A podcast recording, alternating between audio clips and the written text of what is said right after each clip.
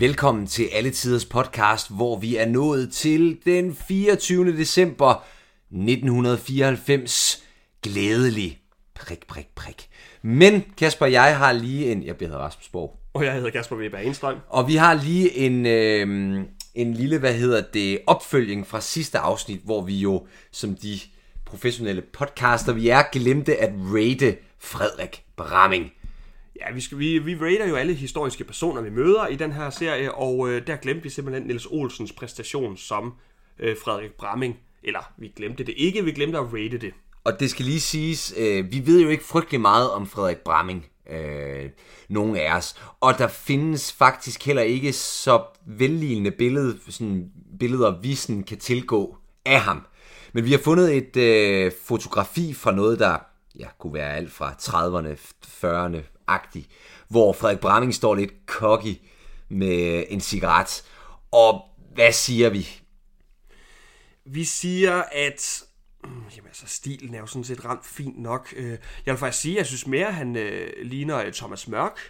Ja. Eller Thomas Mørk ligner ham mere, end øh, Niels Olsen gør. Ja, Men, et, øh, men ingen altså andre Thomas Mørk, den, den nar. Ja, men ingen andre kan spille nar som Thomas Mørk. Nej. Øh, så, så det giver også god mening. Han, var, han skulle udlånes til sit nar-arbejde. Øhm, Niels Olsen spiller glimrende, øh, og, men vi aner jo ikke, hvor tidstypisk det er, hvor meget den rammer. Nej, meget behagelig type.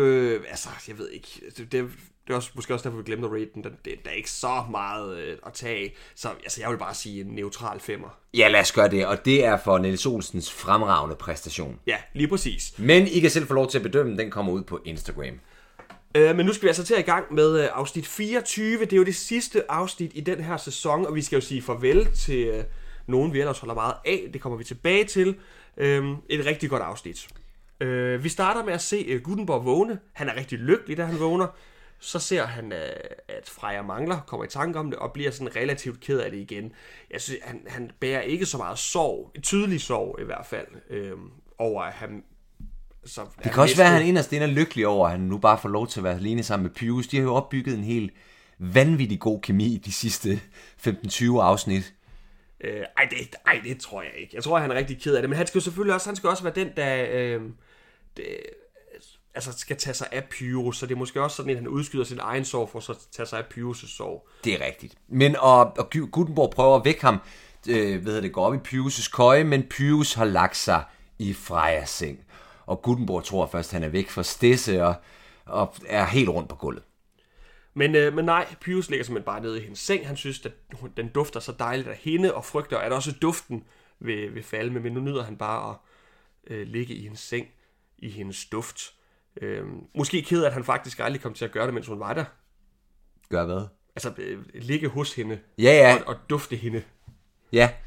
Øh, hvad hedder det? Gutenborg prøver at gøre Pyrus øh, i bedre humør, men det lader sig ikke øh, øh, gøre sig. Nej, altså alt muligt. Det er jul, og øh, øh, ja, vær nu lidt glad-agtig. Men, men det lykkes ikke. Og Nej. Pyrus kan ikke finde glæden. Han gider ikke engang fejre jul. Han er fuldstændig ligeglad. Men på kontoret, der ligger Biver og sover de uskyldige i søvn, og Josefine kan, øh, hvad hedder det, kommer ind og siger, God morgen, kære fader. Ja, hun kalder ham far og far og far og fader. Øhm, så hun har jo allerede fundet sig til rette i øh, rollen som hans datter. Øhm, og her vil jeg også gerne lige øh, ikke bringe et dementi, fordi jeg synes ikke, jeg sagde noget forkert i går.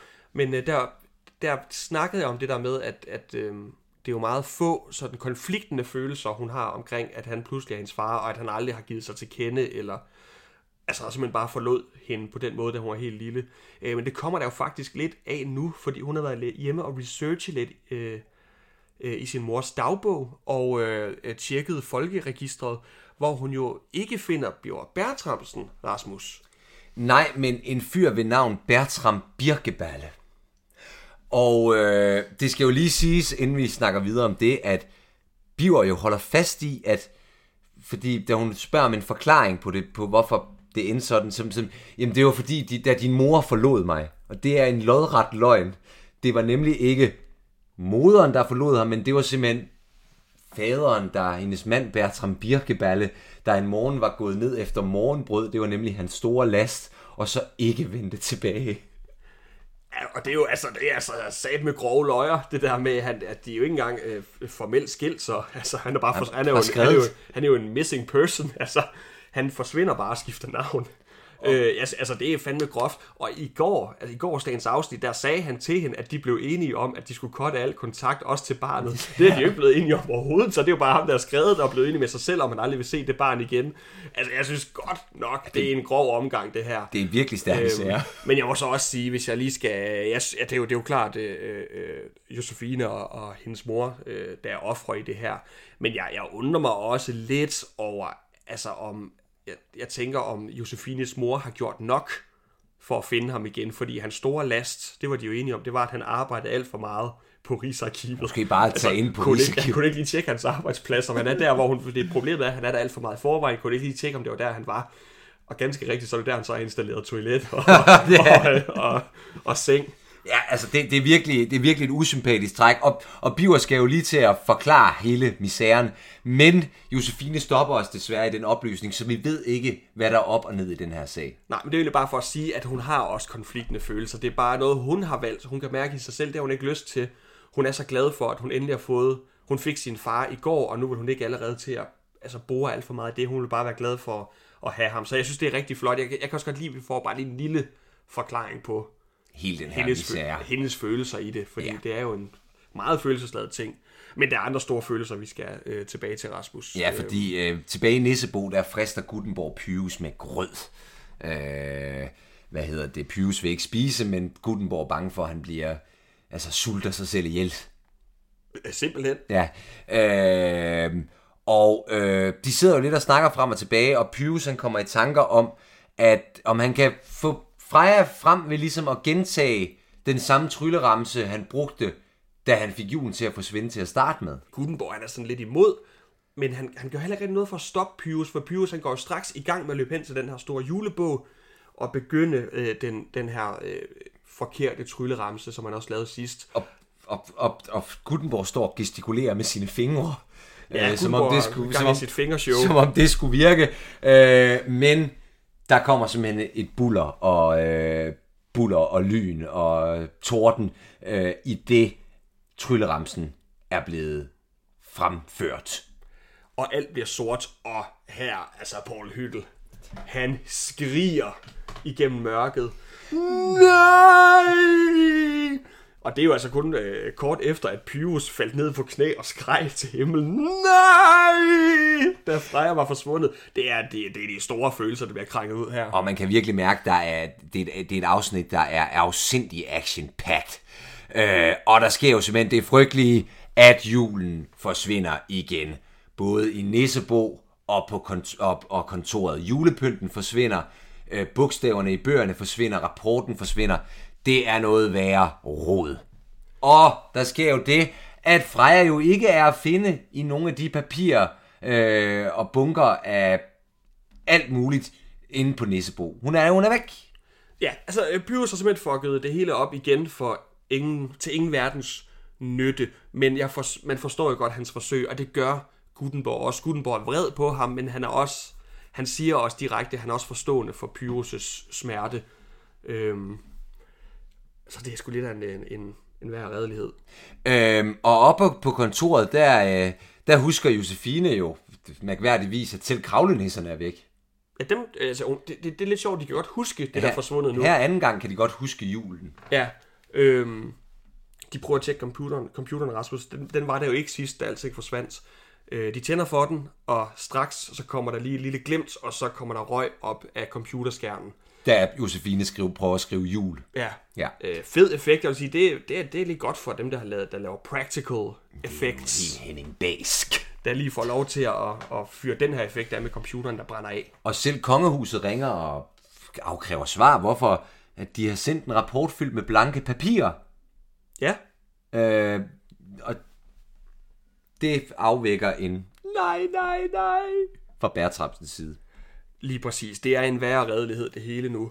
Øhm, ja, altså Gutenberg, han er sådan set klar nok på, at opgaven er at gentage, hvad de lige har gjort, altså igennem december. De bliver nødt til at finde julen igen på ny. Men han ærger sig, fordi de kan jo simpelthen ikke nå det i dag til juleaften.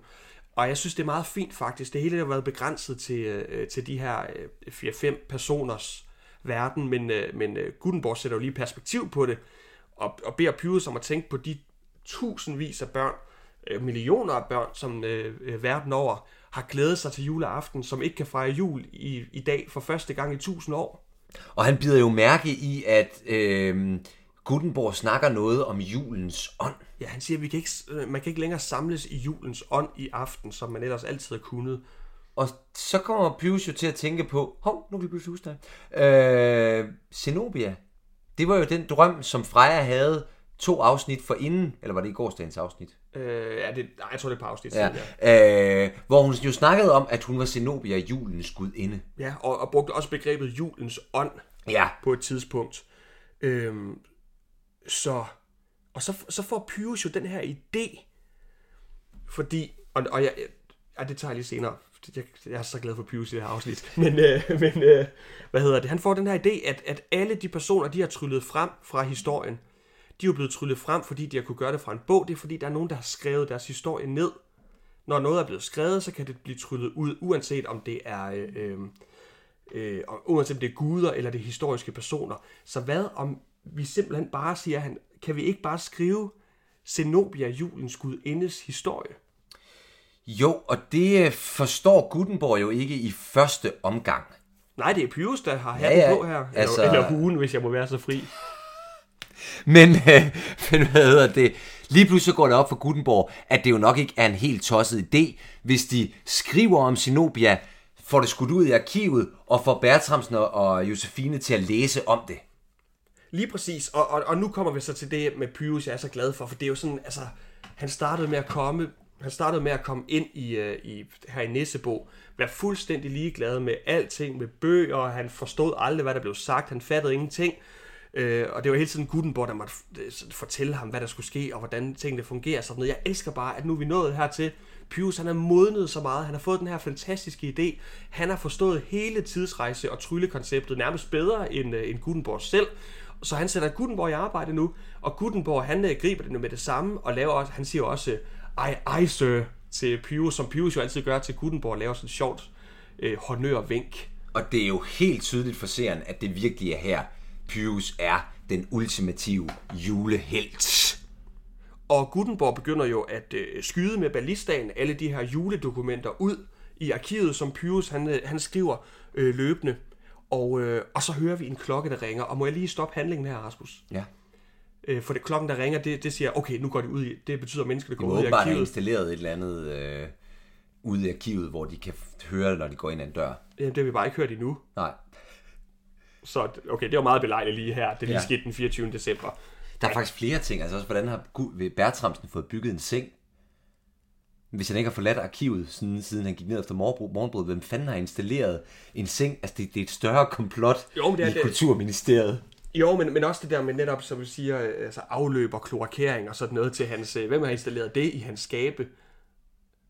Og, og vi har snakket om det før, men, men, men jeg, synes, jeg synes, det giver mere mening nu faktisk, med de ting, vi har fået frem. Netop, at han, han fortæller om, at han har nogle kontakter rundt omkring. Der er nogen, der er flittige til at, at levere til ham, og jeg tror også godt, han kunne øh, få det installeret. Spørg- spørgsmålet er, at han må, altså, han må betale det med sin egen penge, fordi det, han kan jo ikke... Øh, han kan jo ikke sende... Han Det kan er jo det, jeg siger, det er et større komplot. det Altså, der der er masser, der skal holdes... Øh... ja, for hvor er fakturen sendt hen? Ja, det er også det. Og hvor, og hvor har han adresse egentlig? Det er også det. Det, der, det, det giver jo ingen mening, det her. Det kan være, vi får svar i næste sæson, hvem ved? Det, øh, det kan være, at han stadigvæk kører på... Om han laver faker et eller andet med folkeregisteret. Men ved du hvad, Rasmus, jeg, jeg er rigtig glad for det her, for det betyder, at selvom vi er færdige med første sæson lige om lidt, så er vi bestemt ikke færdige med at komme, om, med, at komme med teorier om øh, Bjørn Bertramsens liv og levned. Men i hvert fald, klokken ringer, som du så rigtig var inde på. Ja, og det betyder jo, at, øh, at øh, øh, uh, Bior og, og Josefine er kommet ind i arkivet nu, hvor vi håber, at de kan finde de her øh, øh, dokumenter om julens gudinde Zenobia. Og vi har jo i hele den her sæson pointeret hver gang, at Bertramsen og hver gang øh, Gutenborg har ødelagt historiske dokumenter. Og vi får jo simpelthen et helt, det helt store afslutningsgala fyrværkeri show øh, i form af ødelagte dokumenter fra hele Danmarks riges historie, fordi Josefine og Biver har smadret hele arkivet.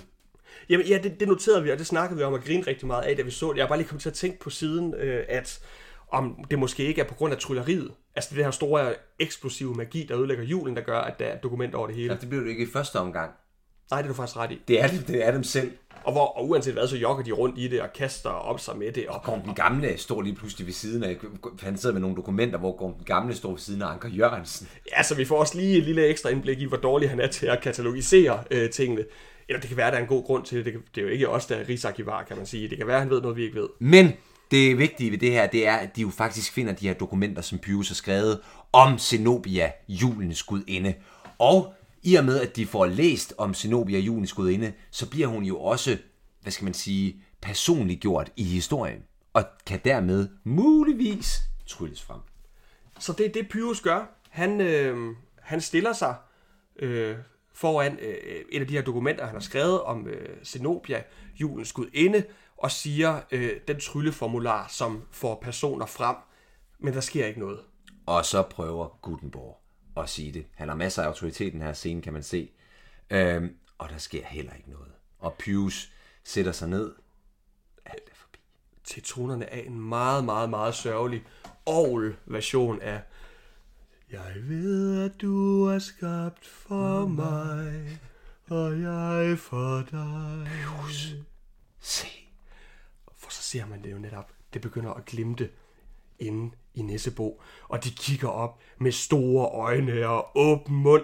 For hvad er der foran dem, Rasmus? Zenobia, julens gudinde, i al hendes pragt. Og det skal lige siges, da vi så det, der fik vi simpelthen øh, ståhår. Vi fik de største kuldegysninger, det så jeg, Rasmus, jeg sidder her og snakker om det. Jeg har kuldegysninger igen.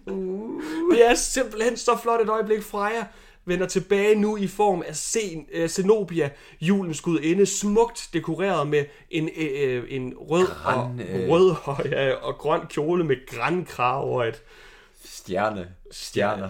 og stjerner og et eller andet Og et stort scepter. scepter, jeg ikke helt ved, hvad er, men meget, øh, meget, meget, meget smuk, og hun lyser op igen, og det er jo rigtig dejligt, og vi har jo set hende dødssyg øh, den seneste Ja, uge. men, men hun har simpelthen været på øh, en, en kur, der har gjort hende, gjort hende frisk igen.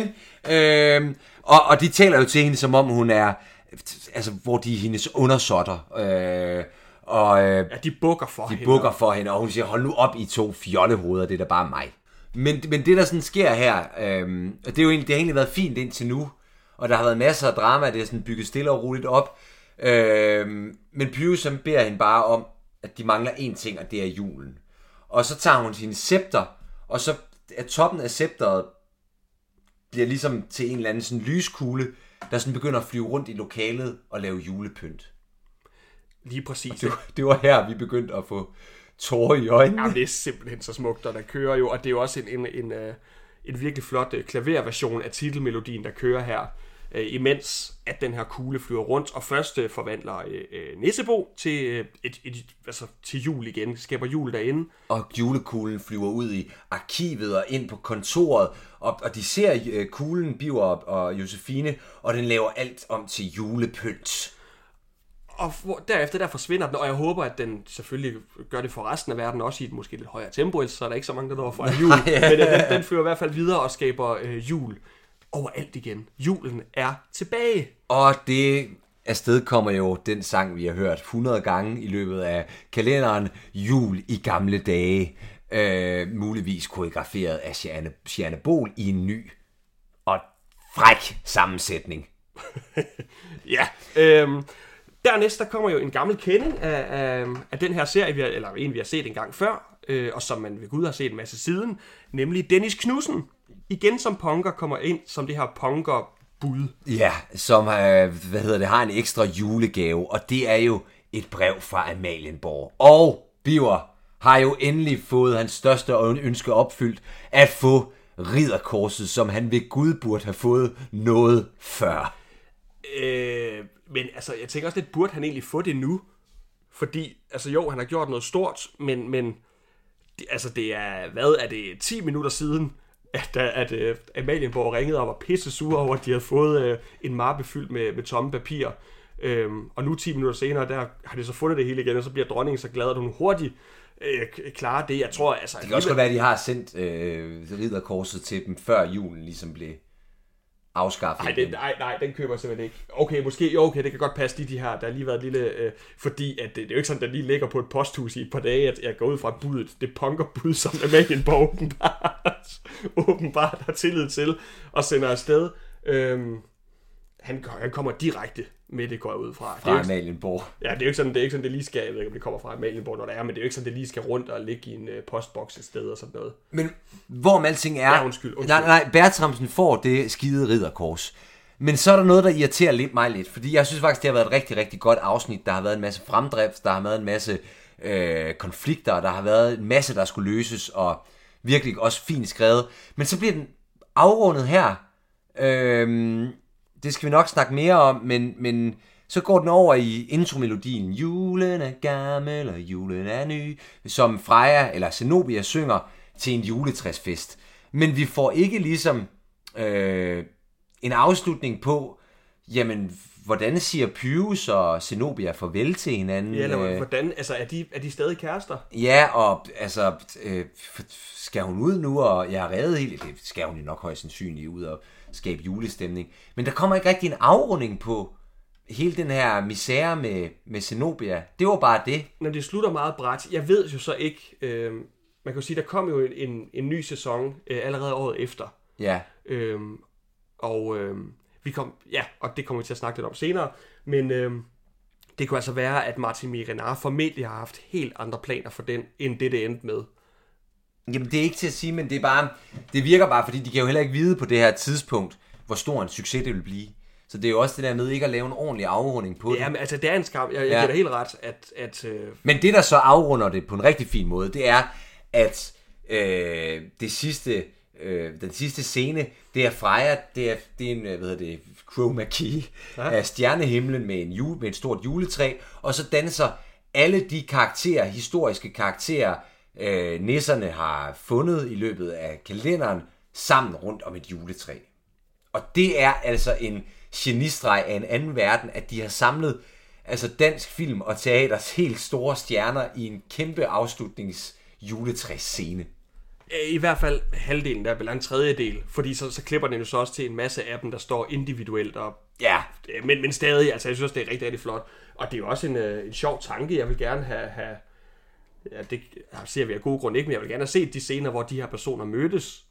Altså jeg vil gerne se, nu, nu lader jeg mærke til, at uh, Margrethe den Første dansede med uh, Valdemar den Store. Jeg vil da gerne have hørt de to snakke lidt sammen. Ja, og Emma Gade, der snakker med Christian 4, det vil altså sgu også skulle begge veje. En mand, en mand, der ikke har nogen manerer. altså, uh... Og jeg lader også mærke til, at den, uh, den uh, mor... Har en hårfar, hvem, har en hårfar, hvem dansede han med?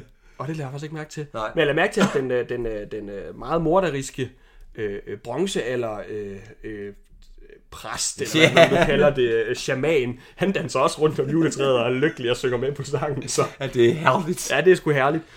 Øh, og sådan slutter kalenderen egentlig. Øh, det, jeg tror, det sidste billede, det er, det er, hvad hedder det, Josefine og Biver, der, der, der sidder på kontoret. Biver, han sidder stolt med den store bog om julen, og i sit fineste dress, det har Josef, hvad hedder det, Josefine nu også på, en dejlig kjole. Og så slutter julekalenderen egentlig.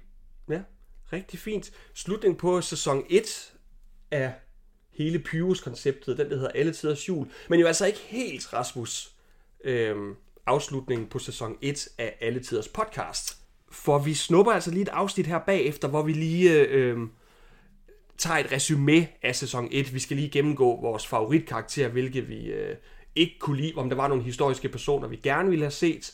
Øhm, og så skal vi også snakke lidt om, hvad der skete øhm, med folkene bag Pyrus-konceptet efter december 94, inden de laver sæson 2. Så alt det går vi igennem i næste afsnit, så jeg håber, vi lyttes ved.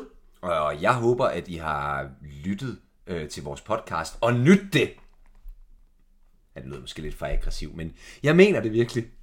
Ja, tusind tak, og fortsæt endelig med at anmelde os, og, øh, og følg os på Instagram, og bliv endelig ved med at give os alt den støtte. Vi er så glade for den. Og så håber vi bare, at I får en rigtig dejlig sommer. ja, glædelig jul. Vi ses i næste afsnit.